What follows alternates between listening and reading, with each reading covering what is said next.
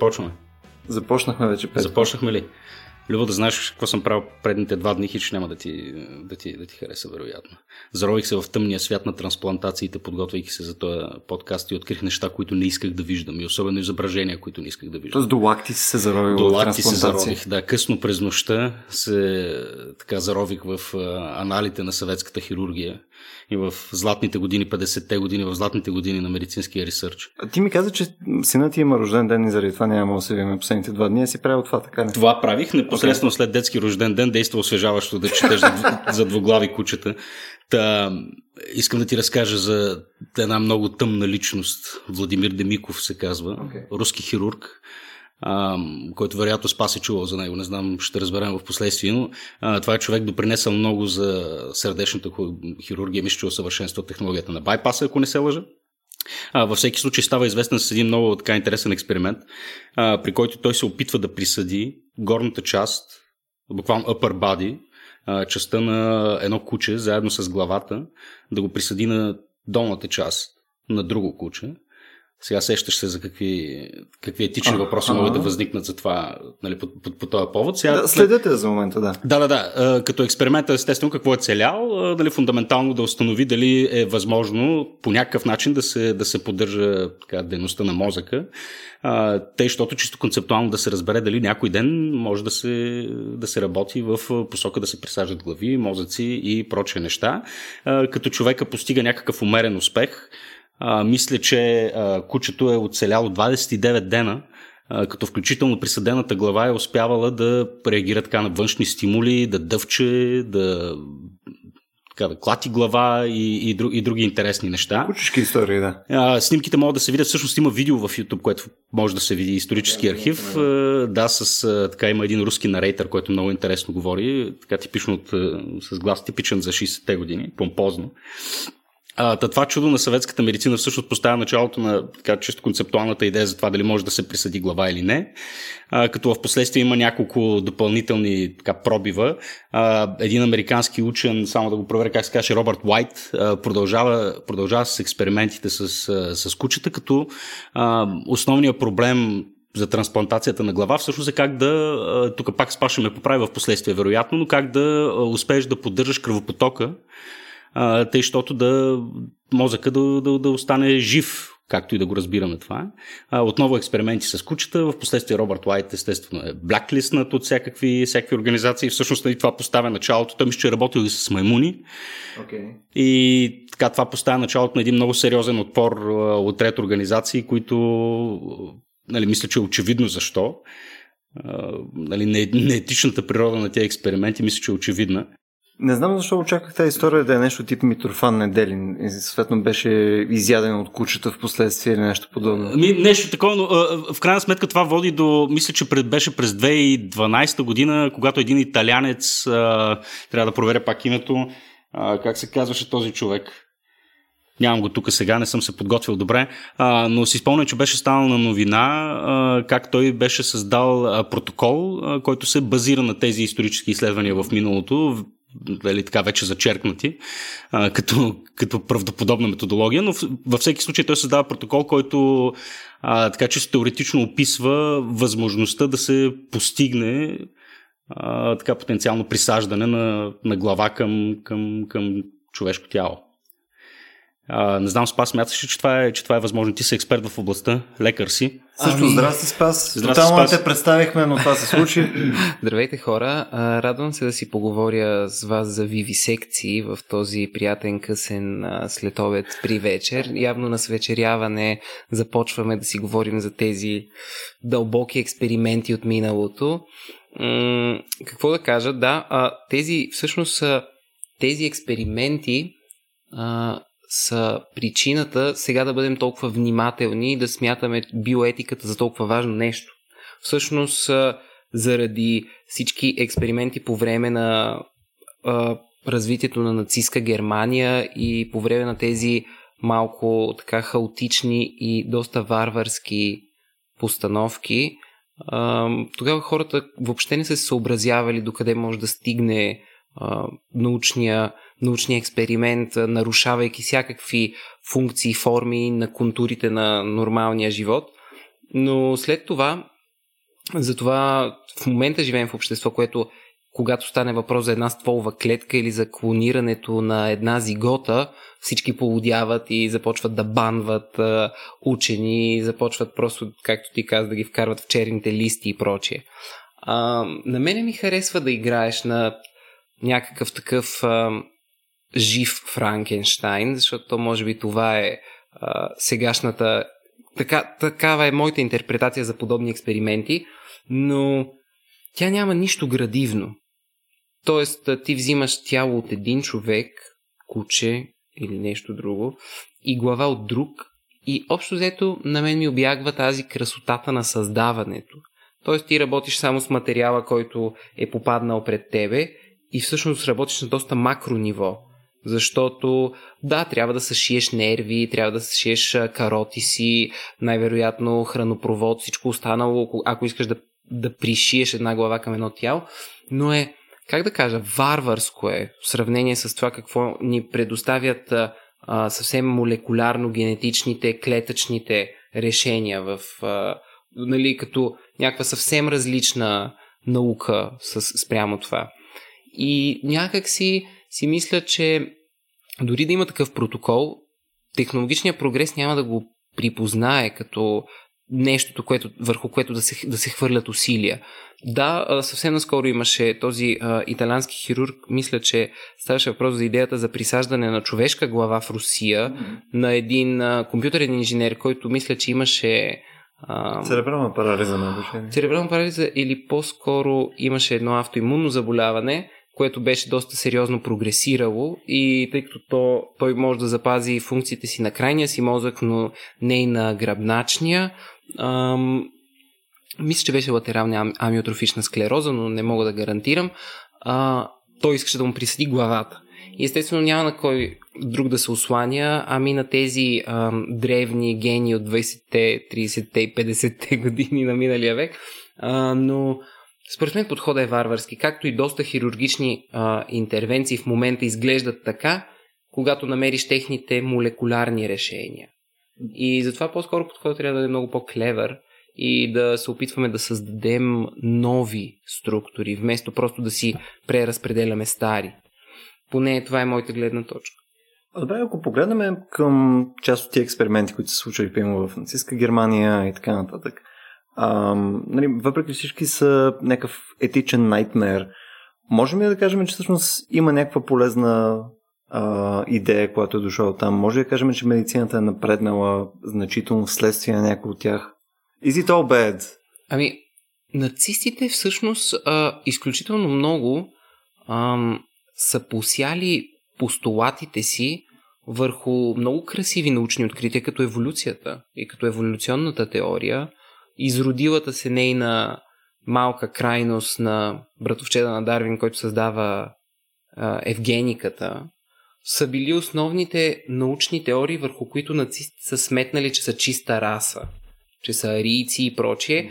И всъщност те са имали много благи в началото намерения за прочистването на, на, на, на, на всички останали.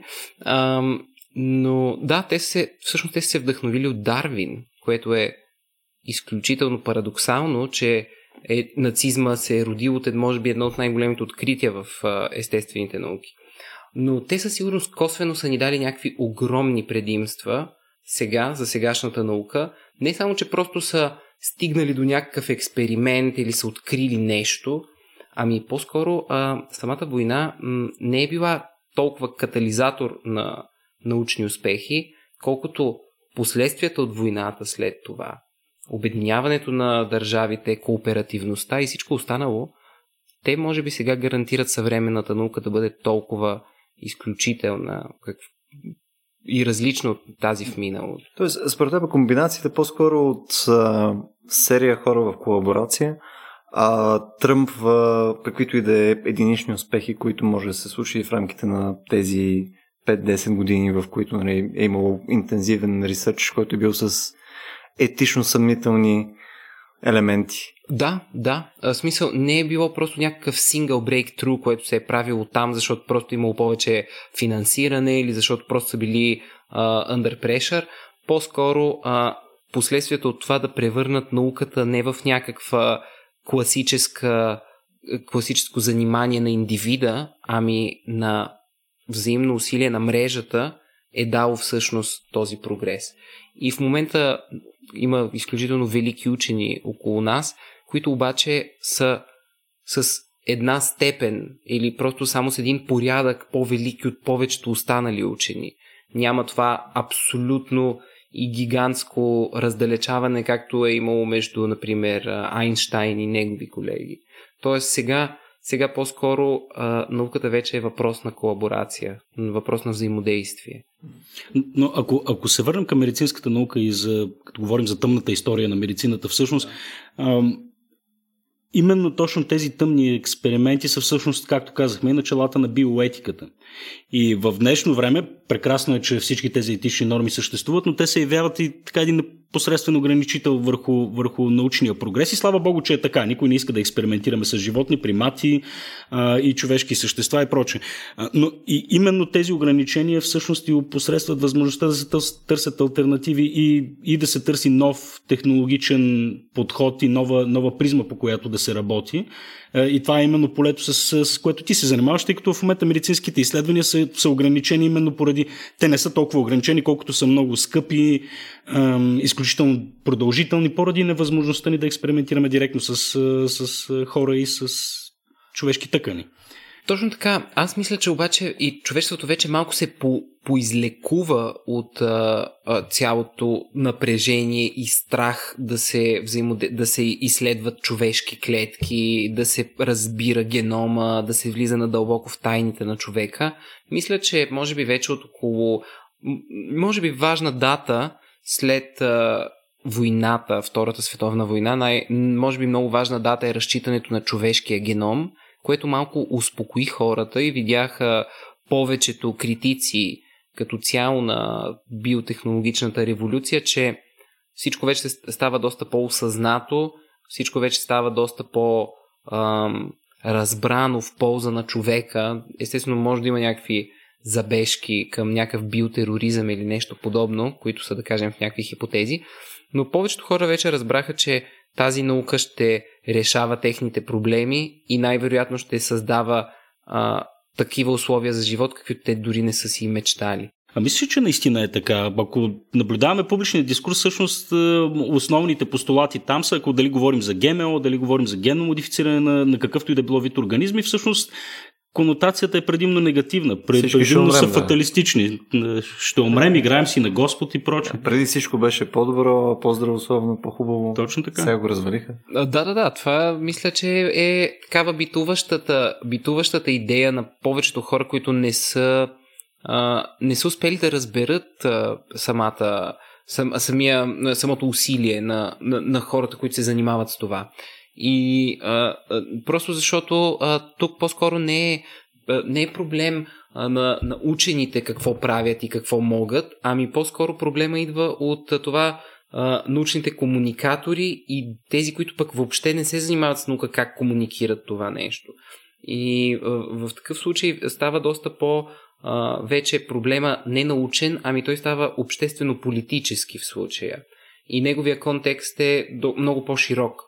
И за това отново трябва да се върне на това взаимодействие между институции, между политици, между учени и най-вече между медии, за да могат да разберат кога а, една новина, която всъщност а, има аргументи или няма аргументи, или се хиперрационализира, или е твърде еклектична, каква и как стои в пространството. Честно казано, и много хора, които се занимават и с наука, също са против някои научни придобивки. И много хора, които пък въобще не са осведомени, са най-големите поддръжници на това, без да виждат и рисковете и ползите. Но едно е сигурно, прогреса изглежда неизбежен за сега.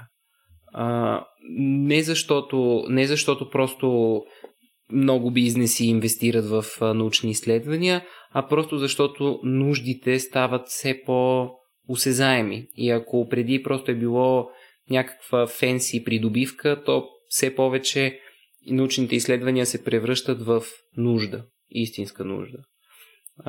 навлизайки в идеята за това да повишаваме качеството на живот на всички хора по Земята, а не на малцина, което няма да се случи без научен прогрес. А като каза, че прогрес съответно е неизбежен, а, до някаква степен това на мен ми навява следното нещо. Не? Нали? Има голям разговор в момента покрай генно редактиране, покрай работа наистина с стволови клетки и прочее.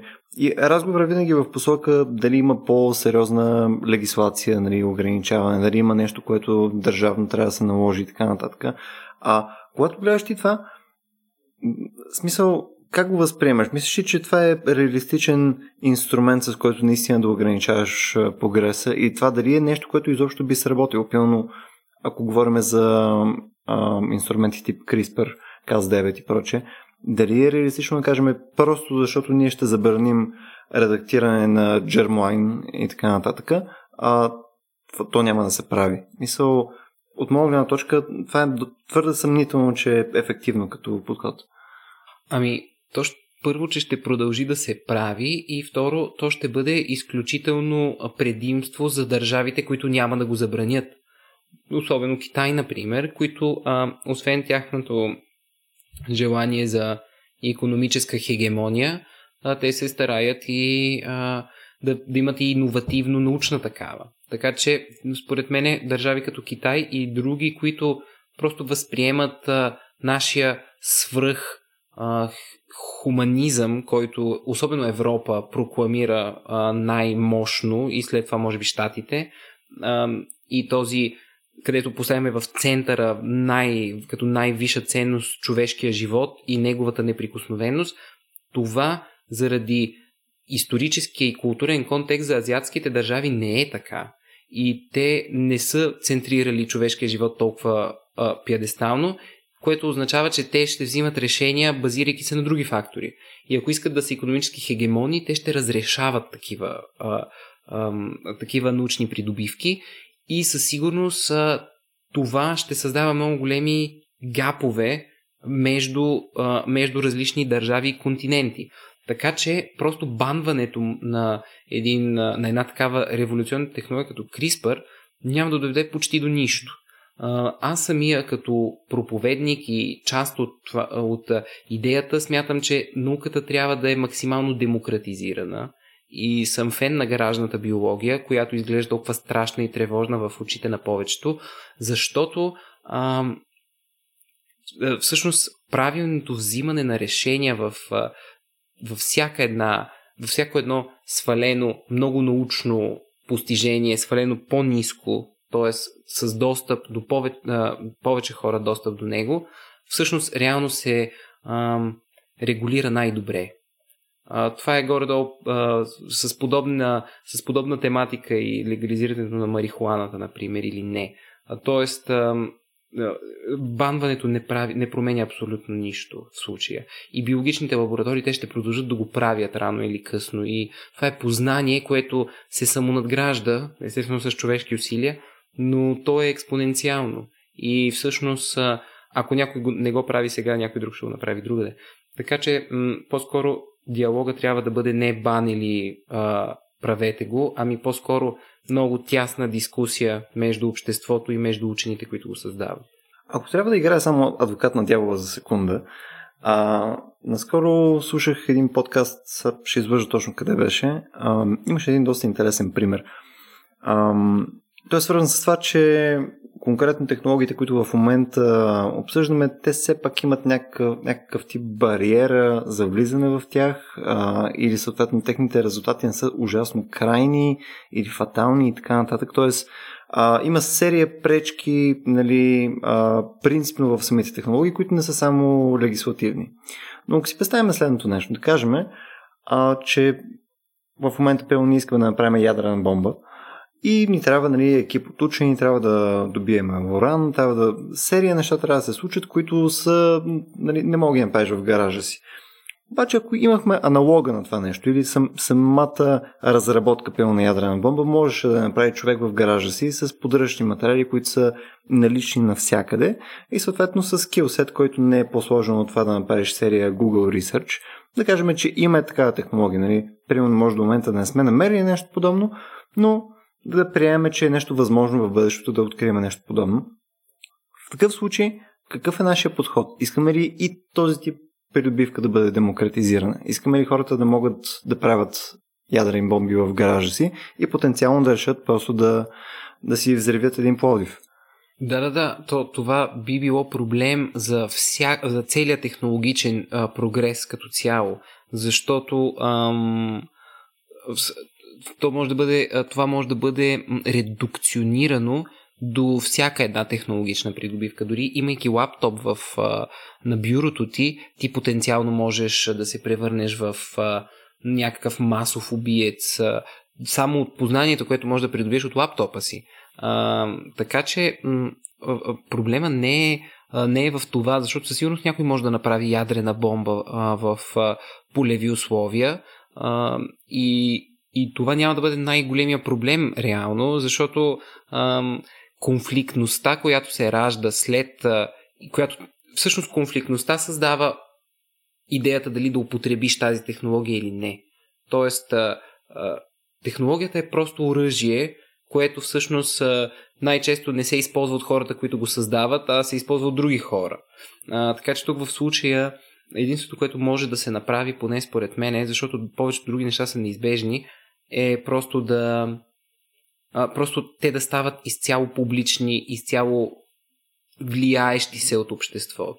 Добре, но в този случай конкретно, в смисъл, говорим за нали, нещо, което би било демократизирано до нивото на съседа ми, който е малко луд, а, има достъп до него. И съответно нали, там не е въпроса на експерт, който отдава знанията си на някой, който да го използва с политически цели и така нататък. Конкретно един луд да има достъп до тази технология. В такъв случай, нали, от моя гледна точка, може би демократизацията на този тип технология би било не най-ефективното нещо. Може би тогава трябва да приложим някакви мерки, които ни позволяват да. Ето такива мерки и се, и се прилагат за далеч по-малки оръжия. Нали, включително да. имаме, имаме регулация за всякакви, за всякакви видове технологии, които могат да наранят други. Тоест, можем ли да кажем, че в такъв случай по-скоро а, нали, демократизация е нали, посока, която е интересна и по-скоро трябва да отиваме в нея, но има някакви прагове на значимост. Нали? Еми, да, да, да, според мен, не знам, спас на мен ми звучи като ти да си привърженик на един малко по-смесен смесен подход. Mm.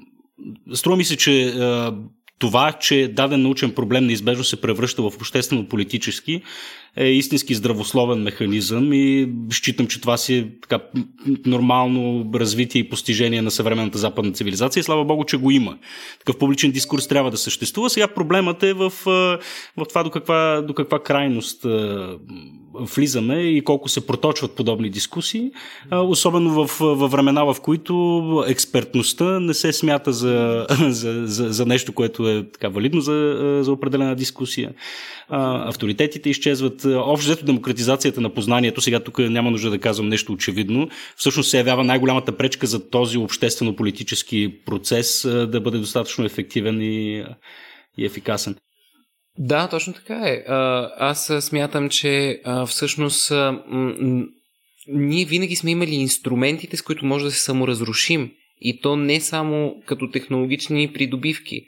Дори един добър разказвач на истории може да промени цяла държава и може да поведе народа си към революция или към световна война. То това е исторически императив всъщност. Винаги историите са променяли нещата. Да, точно така. Друго, не? Точно така, така че а, а, тук по-скоро трябва да се стремим а, да, да търсим някаква вър, върховна диалогичност с а, всички заинтересовани, а, и, и със сигурност трябва да прилагаме някакви регулации. Аз не смятам, че те са напълно излишни, но те са много временни и много трудно следват темпото на, на прогреса.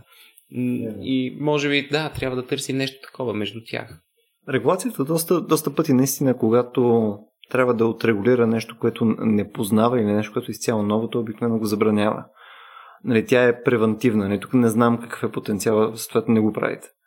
Да, точно така е. Първи, първо, великите открития винаги първо са отречени, защото така или иначе ние психологически сме много подвластни на мозъка си, а той има такива психологически бариери, които ги включва без дори ние да знаем и без дори да искаме. И един от тях е да се отрича абсолютно непозната информация, защото тя не може да падне в твоите, твоята, твоята графа от познания. Така че ако ти не го разбираш, съответно естествено ще го елинизираш към тебе и няма да го, да го, да го, да го приемеш. Но това е процеса и всеки иноватор трябва малко по малко да показва същността на технологията си и да я прави по-близка до хората и те да я виждат и да я разбират, да говорят за нея и малко по малко да почнат да свикват с нея. И това са първите стъпки да намериш правилната номенклатура и за легализация. Това в интерес на истината, тъй като сме имали на нашия подкаст Стоян Ставро, нали, един а, доста, доста як адвокат, а, е много интересно от много гледна точка, тъй като аз в момента виждам разликата между целевите функции нали, на един иноватор и на а, адвокатското съсловие, примерно, или на човек, който се занимава с законодателство и прочее, е, че в крайна сметка нали, тяхната работа е да менажират риска и да се отсъжда нали, на база на налична информация какво е най-правилното и какво е най-безопасното нещо за обществото, докато при тебе в случай би било какво е, какъв е потенциал на тази технология и колко далеч може да отиде човечеството, които тия неща, нали, неизбежно ще попаднат в конфликт. Но но, но и слава богу, както казах, добре, че ги има в момента експертите по биоетика, включително и адвокатите, обществените фигури, които опонират на новите технологии, тъй като чисто исторически, ако щете я погледнем, да, днес всички берем плодовете на индустриалната революция, но а, тогавашното бурно развитие и нашето неразбиране за потенциалните ефекти на това какво всъщност ние правим, а, ние така можем да поженем нещо доста неприятно в близките, в близките години. А, нали, говоря за промени в климата, ако щете, или в непосредствена близост още във времената в а, така, Великобритания, когато са се развивали новите така, производства и прочие респираторни заболявания и ред, ред други проблеми, масови проблеми, които възникват в следствие на масовото прилагане на технология, чието ефекти все още не разбираме. Така че един, един подобен разговор, според мен, е здравословен. Абсолютно, да задължителен е. Той е непрестанно еволюиращ диалог даже и, и точно това е. Аз и това имах предвид, като казах, че те трябва да бъдат обществено достояние всяка една иновация, точно за да бъде разговаряно за, за това. Ние не можем да разберем какво създаваме и не можем никога да обхванем докъде ще стигне една технология, как ще еволюира и кой как ще я използва но тя е факт и в момента сме свидетели на няколко такива за нашия, за нашия век, които най-вероятно ще бъдат доста тривиални след 100-200 години, но а, за нас това ще, бъде, ще бъдат технологии като изкуствения интелект и като биотехнологичната революция, ако мога така да обобщя един клъстер от технологии, начало с CRISPR и още няколко интересни неща, и включително и биопринтирането, с което ние се занимаваме.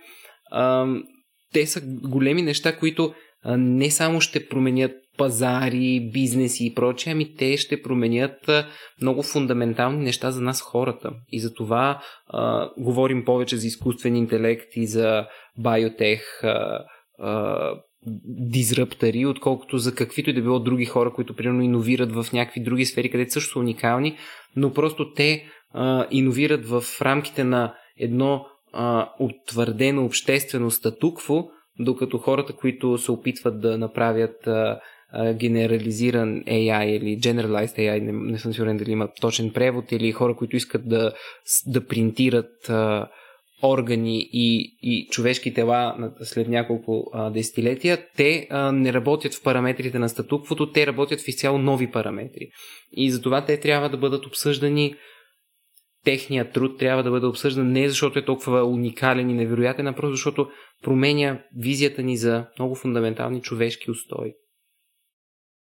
Добре, във вашата сфера какъв разговор в момента се води в сферата на биопринтирането? Ами, а, на този етап, тъй като технологията е доста млада, тя възниква някъде през 2009 а, започват да работят хората с нея, така че може да се каже, че тя е на по-малко от 10 години, което а, за една технология означава, че тя наистина прохожда все още. М- хората тук все още, а, те не виждат толкова то е доста малко, по, малко по-отдалече бих, бих почнал тук. А, всяка технология влиза в човешкия живот не такава каквато е. Например, а, биопринтирането най-вероятно ще влезе като решава големи здравословни проблеми. Като решава големи проблеми свързани с органни трансплантации, големи проблеми свързани с по-добри персонализирани медикаменти и прочи, какво ли още не. Тя най-вероятно ще влезе в много healthcare сфери, но нейният крайен резултат да принтираш, примерно, човешко тяло или набор от органи, нейният крайен резултат ще бъде съвсем различен. Както и за AI. Изкуственият интелект влиза за да решава проблеми, които ние не можем да решим или просто да ни улесни живота, но ултимативно той ще изглежда по съвсем друг начин след като еволюира. И по същия начин хората в момента са на фазата, в която гледат на тези технологии по този предимно начин. И има няколко малко по-радикални пророчески виждания на хора, които смятат, че нещата могат да станат много зле или супер добре, но повечето в момента смятат, че тези технологии решават реални проблеми, което е вярно, и че се борят с реални предизвикателства, което също е вярно, но все още не могат да обхванат а, магнитута на технологията, която ще бъде след две десетилетия. И ние като хора, които ги я създаваме, не трябва да, да крием бъдещето, защото преди това се е случвало и е водило до някакви катастрофални проблеми и до някакви масови а, безредици в случая на, примерно, на влизане на големи технологии, които не е трябвало да, които са навлязли и са променили изцяло света. А, така че, м- според мен, биопринтирането в момента търпи много добра, а, много, много рецептивно а, подхождат а, хора, които, с които ние работим и с които а, ние всъщност а, създаваме, а, но а, трябва всички да са наясно до какво може да доведе това. Аз искам само да обърна малко темата повече към спецификата на, на биопринтирането, тъй като по време на дискусионния панел на лекцията ти имаше една тема, която на мен беше малко по-интересна от всичките. Искам евентуално да обсъдим. А, то е конкретно а,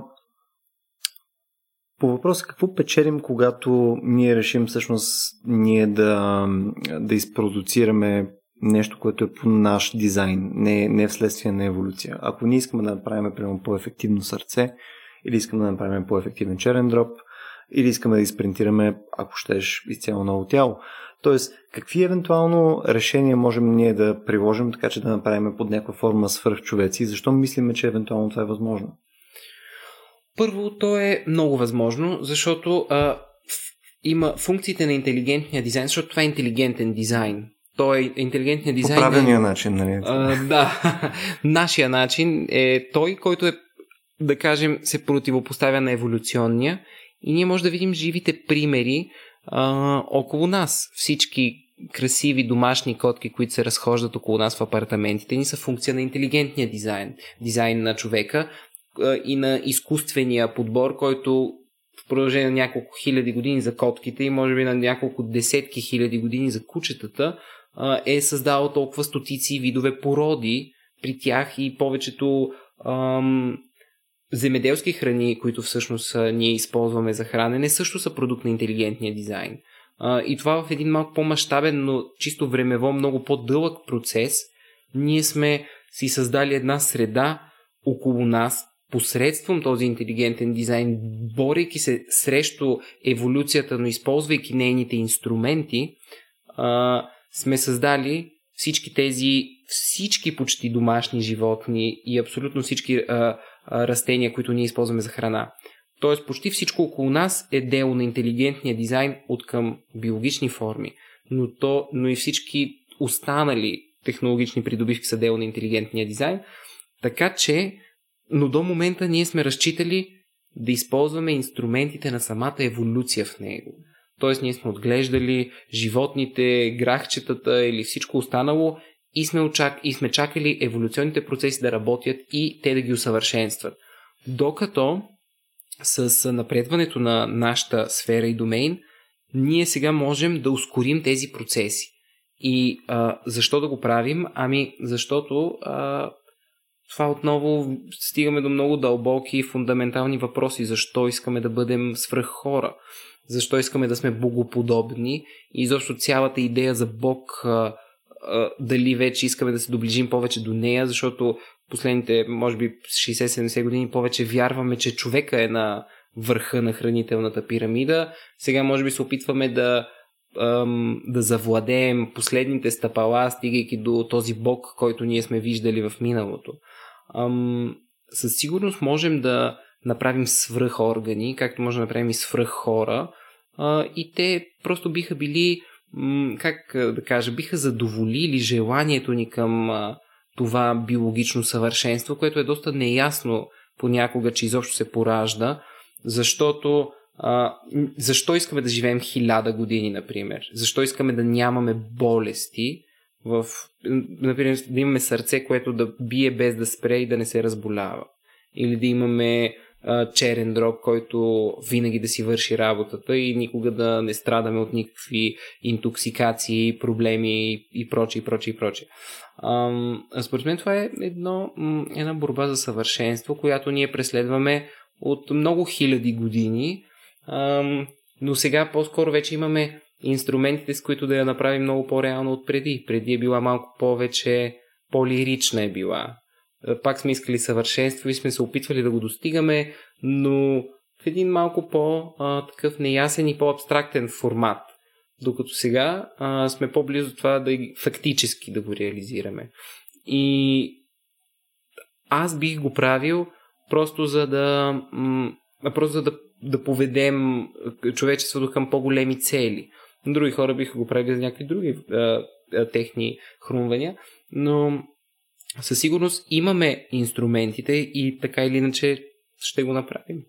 Интересно е как сега има определени практически проблеми за решаване, но при едно усъвършенстване на технологията, една масовизация на тази технология, е много интересно, като спомена за кучета и котки, колко различни видове породи имаме, дали в бъдещето няма да имаме а, и, а, така една много интересна човешка естетика, тип петия елемент, където навсякъде се разхождат хора, които по различни чисто естетически критерии изглеждат по съвсем различен начин. И всъщност да видим една диверсификация на човешкия род, каквато даже изобщо не сме си представили. Аз, аз искам съм човека Дакио. Помниш ли дамата с петте гърди, например? Това също беше, беше с нещо. Три гърди. С три ли беше? Да, това беше с а, батарни, бе. Това С беше. Total Recall. Да. Точно така, да. Total Recall. Ами, ние сега ги... Ние сега си ги представяме, че може би ще са някакви такива а, чудовищно циркаджийски а, различия, но всъщност най-вероятно а, разслоението наистина ще настъпи. Наистина ще има, грубо звучи и породи хора, но наистина ще има различни, а, даже аз би го нарекал, тъй като породите те са, а, да кажем, част от вид, някакъв вид, а, ние даже може би ще излезем в а, нова таксономична единица, т.е. ще има нов вид хора и а, Искаш да кажеш, няма да има вариация, както е в момента Канис лупус и всички останали породи, ще има Homo sapiens и нещо друго. Ами да, или Homo superior или нещо подобно, а, които да са извън рамките на сегашния човек, защото а, зависи биологичните различия в повечето случаи два, а, две популации да се отграничат и да не а, и да не мог... Една, едно от основните при, м, изисквания е те да спрат да се размножават помежду си, т.е. да не могат да се размножават помежду си. А, което според мен може да се случи, ако има някакви безполови киборги след 200 години, те сигурно ще са друг вид, защото ние няма да можем да... Безполови киборки. Fuck yes. няма да можем да Ето правим... това исках днес. Ама то това, а, това, това според мен не е нещо ново. В, в момента имаме подобно социално разслоение. Както ти каза, homo, homo superior, хора, които живеят в имения, женят се само помежду си. Имаме си цяла социална класа, която... Да. Нали, тук е въпросът вече с социалната мобилност. На мен е интересно кой ще е първият човек, който ще нарече себе си homo superior. Що за арогантно копеле? Аз, аз и сега се наричам така, не знам вие. Да. Има такъв малък клуб а, в а, Штатите, който иска да се присъедини към него. Шегувам се, но сигурно си има нещо подобно. А, ами, а, всъщност, а, как да кажа, сега социалното разслоение и класовото разслоение винаги е било финансово, парично, имуществено и въпрос на сила, нали, нали, влияние, сила, пари и нещо подобно. Докато това биологично разслоение, за което ние си говорихме и на лекцията, а, а, това биологично разслоение може би то ще е много по-кардинално.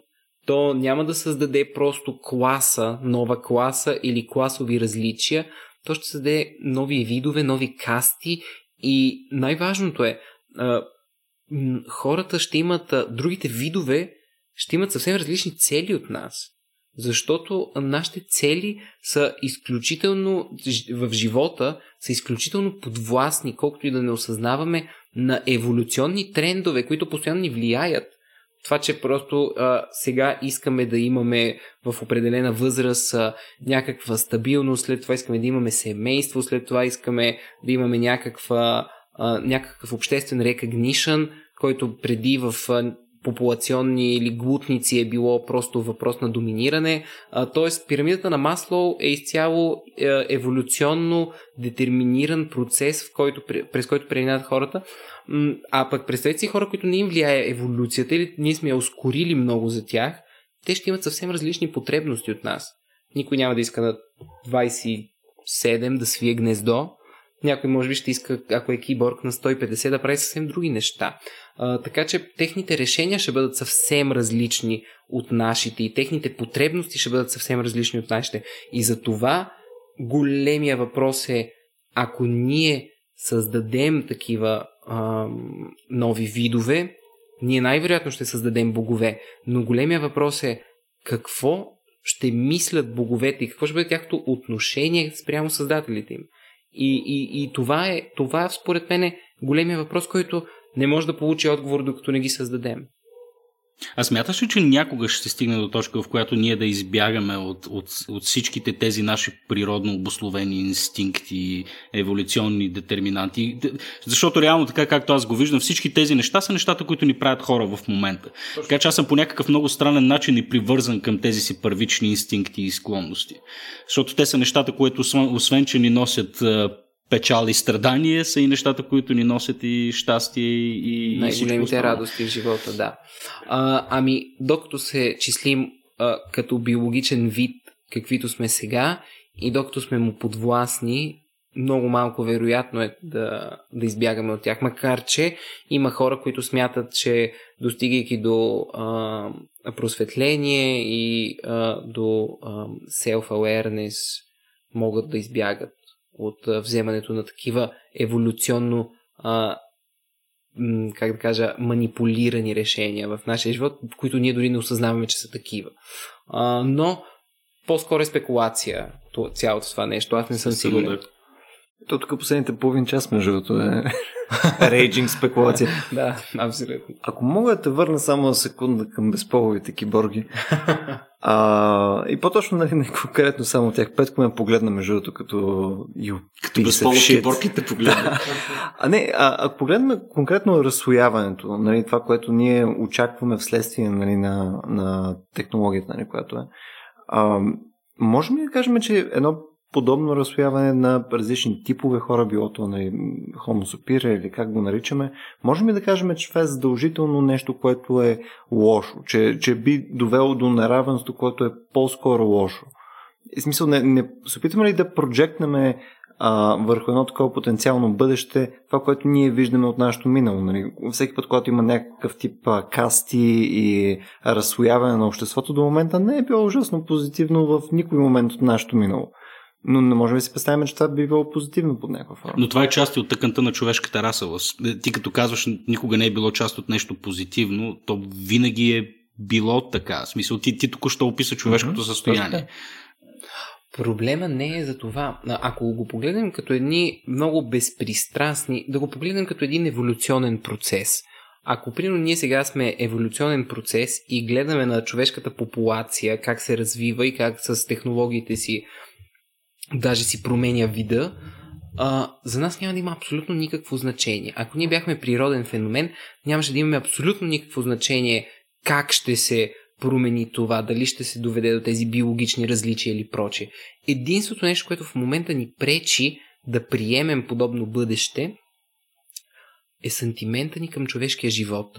А, този дълбоко отгледан хуманизъм, който се възцарява нали, още в края на Ренесанса започва да става много по-мощен, но който се възцарява след Втората световна война и се превръща в пиадестал на сегашните ни разбирания, той ни пречи да видим това бъдеще. Хуманизма и човекоцентристската ни перцепция за света всъщност ни пречи да видим а, ни, а, ни, а, всъщност то, той почерня това бъдеще. Той го прави лошо, защото то най-вероятно ще разруши тези ценности. Най-вероятно ще разрушим хуманистичните си ценности в следващите няколко десетилетия, може би звучи радикално, но в следващото столетие, може би основната парадигма няма да бъде абсолютния пиадестал на човешкия живот.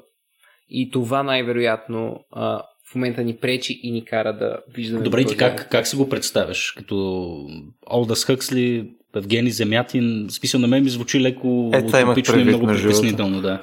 Ами, ако влезем в антиутопиите а, и в целият този прекрасен нов свят, който, който творим всички, най-вероятно а, ще се изгубим веднага в тая риторика и ще кажем, че ще бъде нещо ужасяващо и нещо, което а, директно ще ни деструктира. Но аз по-скоро го виждам като а, натурален а, процес, защото а, културната еволюция, еволюцията на социума ни, никога не е давала гаранции, че ние ще се запазим като човешки вид. Тоест, ние като общества, урбанизирайки се, взаимодействайки си в изключително комплексни мрежи а, помежду си, което генерира наука, бизнес и изкуство и всички останали неща, които ние в момента можем, никога не е обещавало, че ние ще останем същите накрая. Така че за мен е съвсем натурален процес и аз лично за себе си съм приел възможността да изгубим, да изгубим просто да изгубим човека на 20 век, в който сега всички вярваме, за да имаме човек на 21. За мен е нещо като натурален процес. No country for old men, Петко.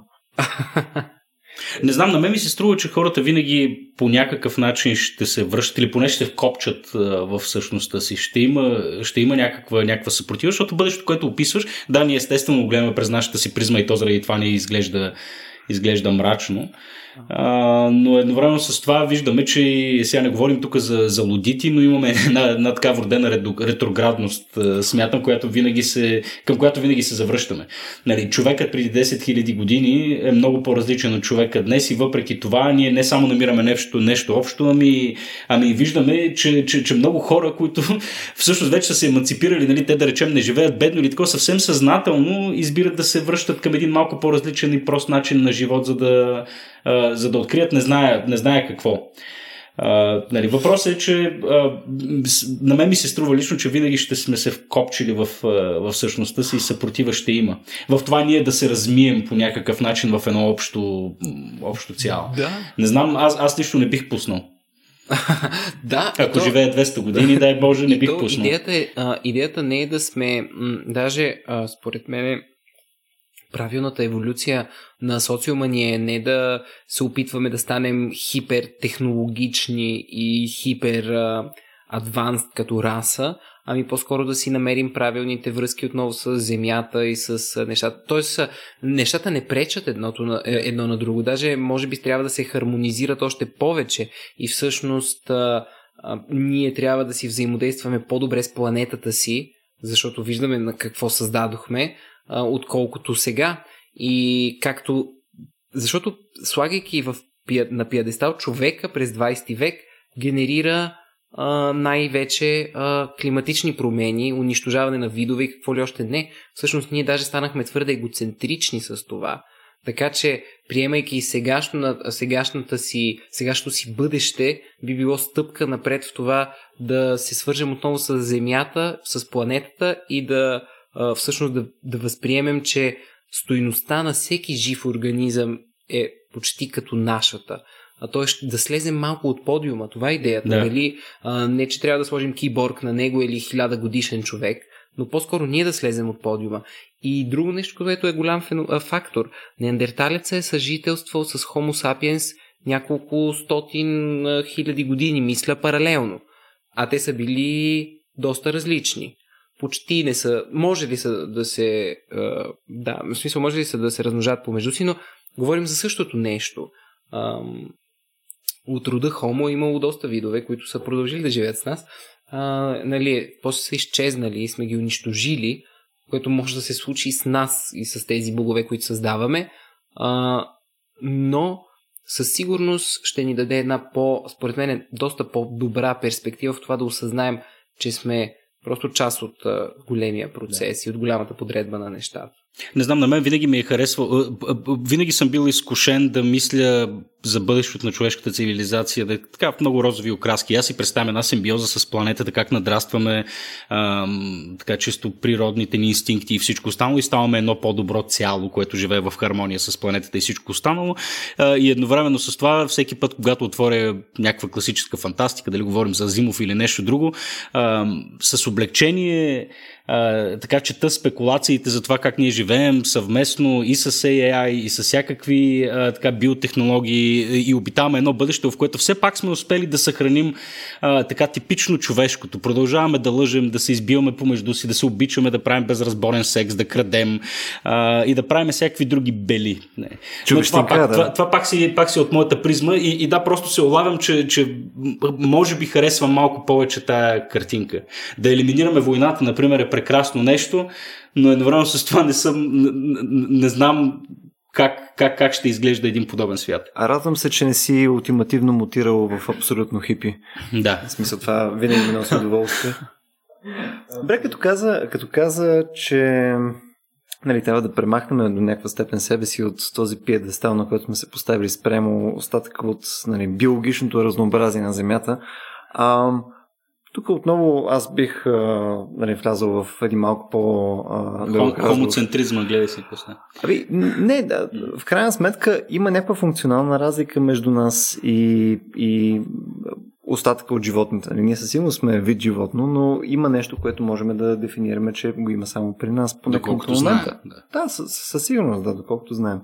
Но, но то е at best някакъв градиент. Нали, може да кажем, че ние в момента сме себеосъзнати, нали, sentience, може да мислим, може да със сигурност имаме някаква, някакво богато възприятие на околния свят и така нататък. Най-важното може да манипулираме средата около себе си. Извинявам се, да. И в момента, в който отиваме, така да се каже, своего рода надолу, нали, ако отиваме да погледнем един охлюв, Ами няма. В смисъл, не бихме казали, че е сравнимо по същия начин. Нали, потенциала му за удоволствие и болка, потенциала му за възприятие на естетика и, и, и любов и мъка и така нататък не е същия като на Петко. Разбирам, да. А, може би ти реферираш към него, защото той като хипи ги чувства по-близки, Абсолютно, ако да. е неохипи, така ли? Точно той като ги види просто охлювите винаги заобикаля. Да. Много, да. ами, а, да, аз напълно те разбирам. Според теорията за градиента на съзнанията, ние сме в момента на върха, да. Най-вероятно има наченки на някакви примордиални съзнания при бозайници и проче и проче и проче и да кажем, че липсват при доста по-ниши организми. А, но аз нямах предвид, защото аз може би не искам да... Идеята ми не е да абсолютизирам живота на една мравка с същата ценност на живота на един човек или на един охлюв или нещо подобно. Но по-скоро, когато ние слезем от пиадестала, ще можем да, да оценяваме като цяло, не като индивид. Да, със сигурност никога няма да се приравним към по-низки форми на живот от нас, като бактериите, които в момента се разхождат по лицата ни, например, няма да ги възприемаме толкова еднакво, колкото нас, ще продължим да ги убиваме и всичко останало и прочее, и прочее, и прочее. Но, а, когато слезем от пиадестала, ще разберем, че сме част от по-голямо нещо, от по, в смисъл много, по-глобал, много по-глобална форма на движеща се жива материя, ако може така да го наречем.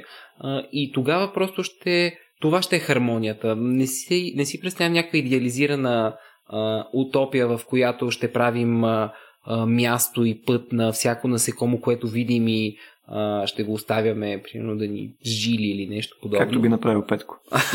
Например. А, не знам защо ти постави този архетип а, на неохипи. А, и, интересно е, може би, заради брадата.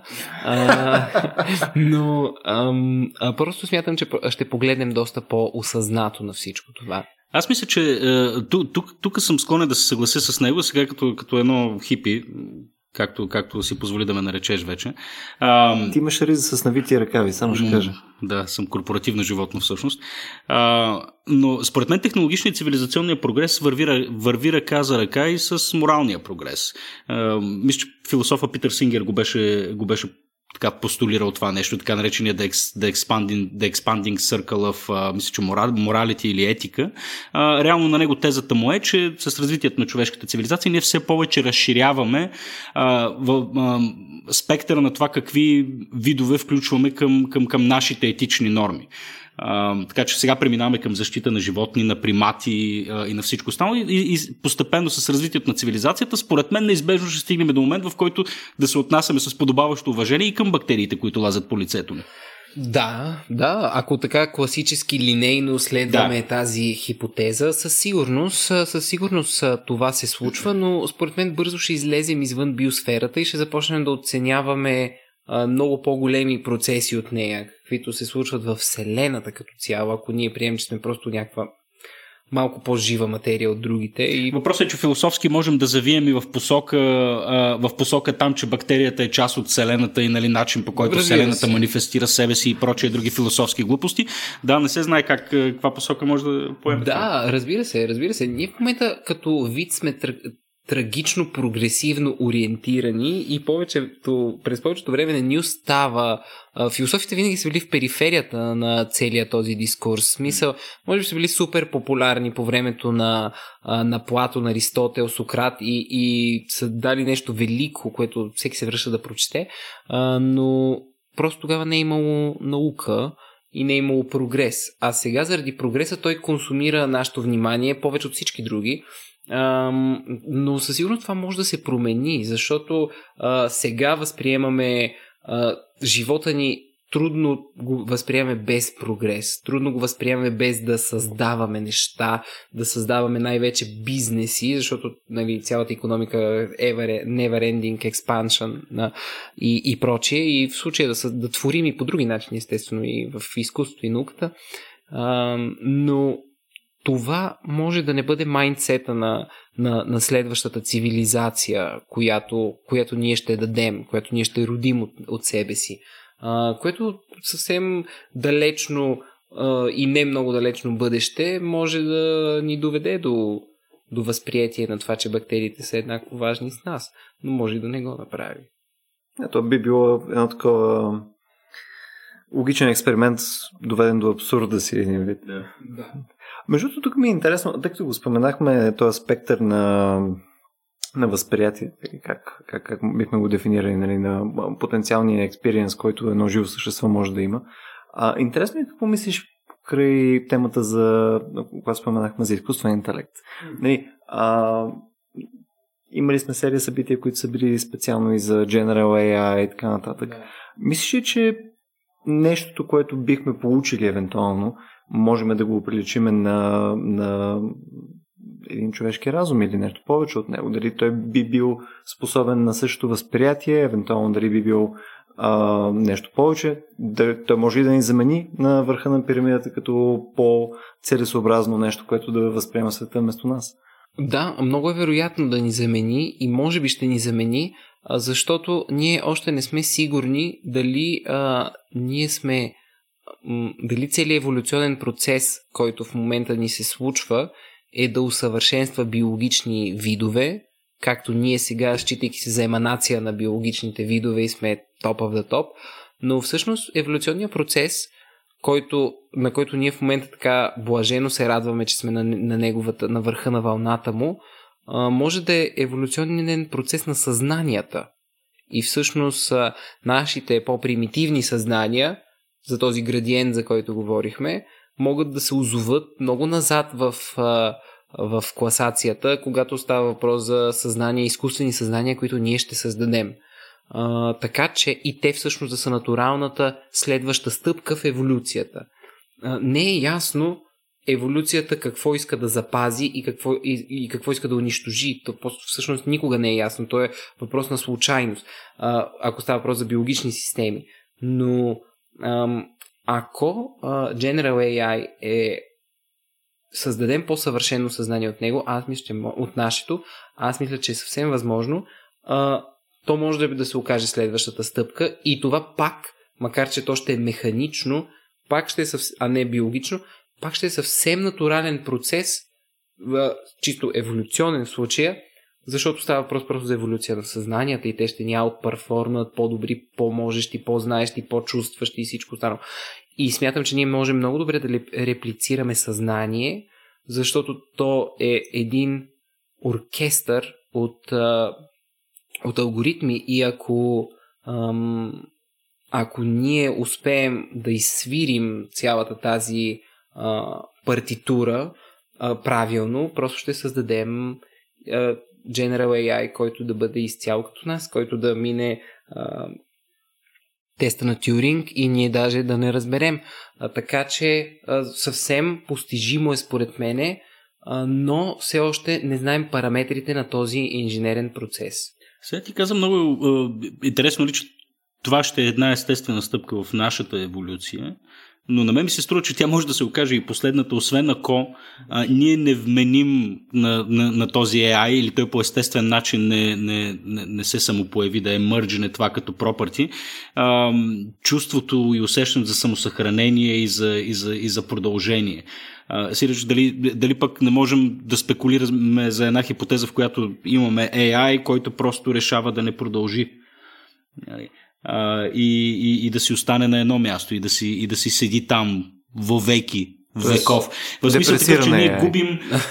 да, в, в, в смисъл такъв, че оказва се последната стъпка в, в еволюцията, тъй, защото именно защото се губи естествения еволюционен подход, чието императив е всъщност да продължиш а, нали, себичния ген, ако щеш, който, mm-hmm. който пресъздава себе си. Да, да, да, да. Ами, а, може и може това да е един от отговорите на парадокса на Ферми и на големия филтър, защото много е вероятно и това да се случва. Да. Една цивилизация да достига своя пик, да създава General AI, той да се депресира от а, това, че всъщност съществуването няма смисъл, да не еволюира повече, тъй като е създаден от интелигентен дизайн и това накратко да ни иллюстрира големия филтър. Може и това да се случи, но то не е в нашата, в нашата юрисдикция да го спрем, поне според мене. Да.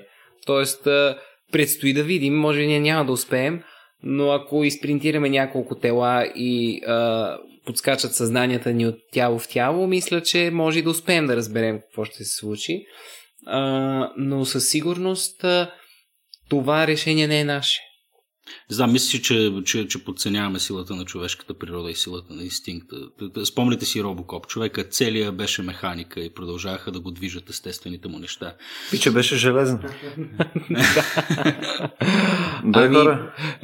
Красотата на, на цялото, на, на всички тези творби, които и, и фантасти, и, и филми, и всичко останало е, че те разглеждат бъдещето от гледната точка на човека, на човешките емоции. Още от Шекспир до Ридли Скот всички а, са решавали м- всички, всички проблеми и цялата фабула на цялото, на, на всичко, което сме прочели и сме разбрали, се е движила от тези механизми. И за жалост, те няма да могат да ни кажат как, как ще изглеждат нещата за напред, защото всички, това са такива вътрешни общочовешки конфликти са се разглеждали в всички хиляди красиви а, произведения, които, които ние обожаваме, просто защото говорят за нас. А, но те, за жалост, и антиутопиите, и sci-fi романите няма да не могат да прогнозират как ще, какво ще е поведението на един изкуствен интелект, който може да няма чувства. А, или който да има чувства, но различни от нашите. Така че те са красива, красив нюанс, който може да ни дава някакъв привкус на бъдеще, докато ние го управляваме. Когато ние спрем да сме основния фактор на бъдещето, а бива, било то някакъв изкуствен интелект, със сигурност нищо не може да прогнозираме какво ще е неговото поведение. Струва си, че трябва да направим и втора част на този подкаст да си поговорим за биопринтирането малко. Може тъй, като, да. Тъй като аз, аз все още не мога да твърдя, че разбирам в дълбочина процеса на принтиране Човек, на тъкани. Аз имам едно 15 въпроса, които не зададох в интерес на истината. То Ще в грешната посока ти отвори бирите.